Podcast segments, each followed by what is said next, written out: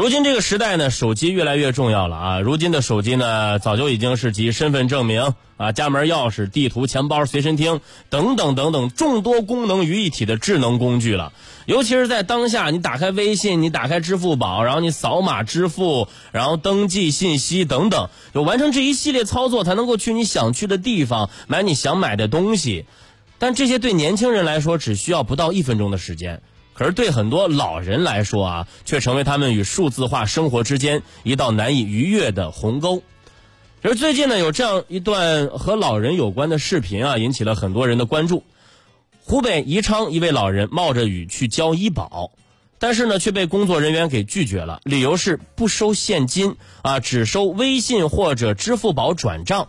视频里呢，老人一脸无奈啊，只听得呃工作人员现场回应的声音啊，这里不收现金。啊，要么你告诉亲戚，要么你自己在手机上支付啊，只有这两种方式。二十四号，宜昌市医保局回应称，事发地点在秭归县茅坪镇西楚社区。当地医保局工作人员称呢，这反映了我们当地啊最基层的村一级社区工作人员啊办事不够灵活啊，图简单。很快呢，当地政府也发布了通报称，工作人员已为啊已经上门为老人办理了居民医保。就是我今天在刷微博的时候呀，我又看到了事情新的进展。呃，毛坪镇工作人员表示呢，视频啊，这这个视频有问题，它就相当于看图说话一样，啊，它不真实。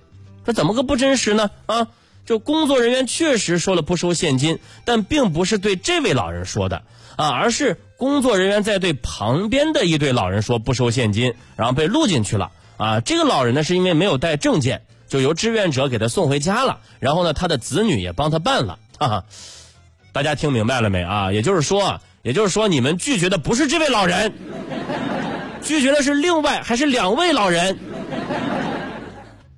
就这个解释还不如不解释呢。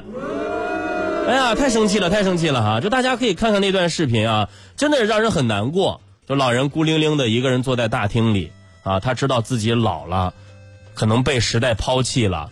他不懂现在这个社会，于是站在原地不知所措。也许他有自己的子女，有自己的亲属，但是他们可能忙不过来。而老人呢，又想一个人出门，顺带的啊把这个事儿办了。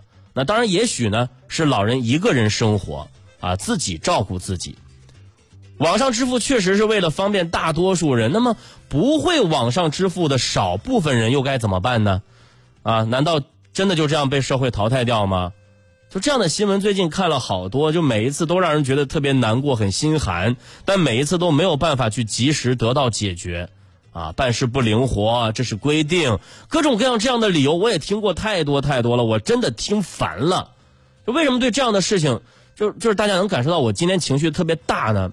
就不单单是为了现在的老人，其实也是在为了我自己啊。就每一个人终将有老去的那一天，你我都一样，就总会有有一天你跟不上时代哈。你就说我吧。最近我经常听年轻人说什么，什么什么不讲武德，好自为之，我说什么，这什么什么东西我根本完全听不明白，啊！现在你看现在是他们说什么我听不懂，那我估摸着再过几年，啊，年轻人喜欢玩的啊，什么一零后、二零后等等啊，喜欢玩的、喜欢用的，我也都闹不明白了。就难道那个时候我也要跟着跟着接受这样的困顿和尴尬吗？我想想都害怕。无论是公共服务的提供者，还是商呃提供商业服务的提供者，我觉得都不应该去忽略这样的群体。就如果我们现在忽略了他们，那将来也一定有我们被忽略的那一天呀。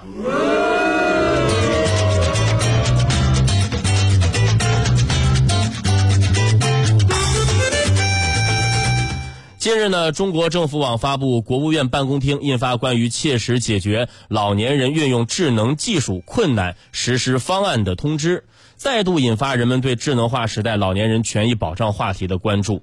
智能化时代如何保障老年人权益呢？通知给出了答案啊，要持续推动充分兼顾老年人需要的。智慧社会建设，坚持传统服务方式与智能化服务创新并行，切实解决老年人在运用智能技术方面遇到的困难，让老年人在信息化发展中有更多获得感、幸福感和安全感。啊，通知还明确提出了加快推动呃制修订涉及现金支付、消费者权益保护、防止诈骗、无障碍改造等相关法律法规和部门规章，切实保障老年人使用智能技术过程当中的各项合法权益。各地区呢要围绕出行、就医、消费、办事啊这些老年人日常生活的需要，推动相关地方性法规制修订工作，加快推进相关智能产品与服务标准规定的制修订工作啊，进一步明确有关适老化的内容。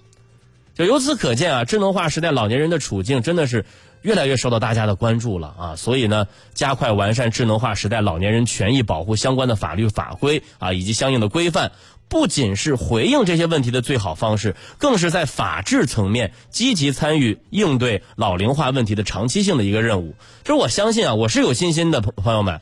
就随着国家治理体系和治理能力现代化，数字鸿沟，我相信迟早会在不久的将来成为数字坦途，老年人将不再被拦在智能时代之外啊。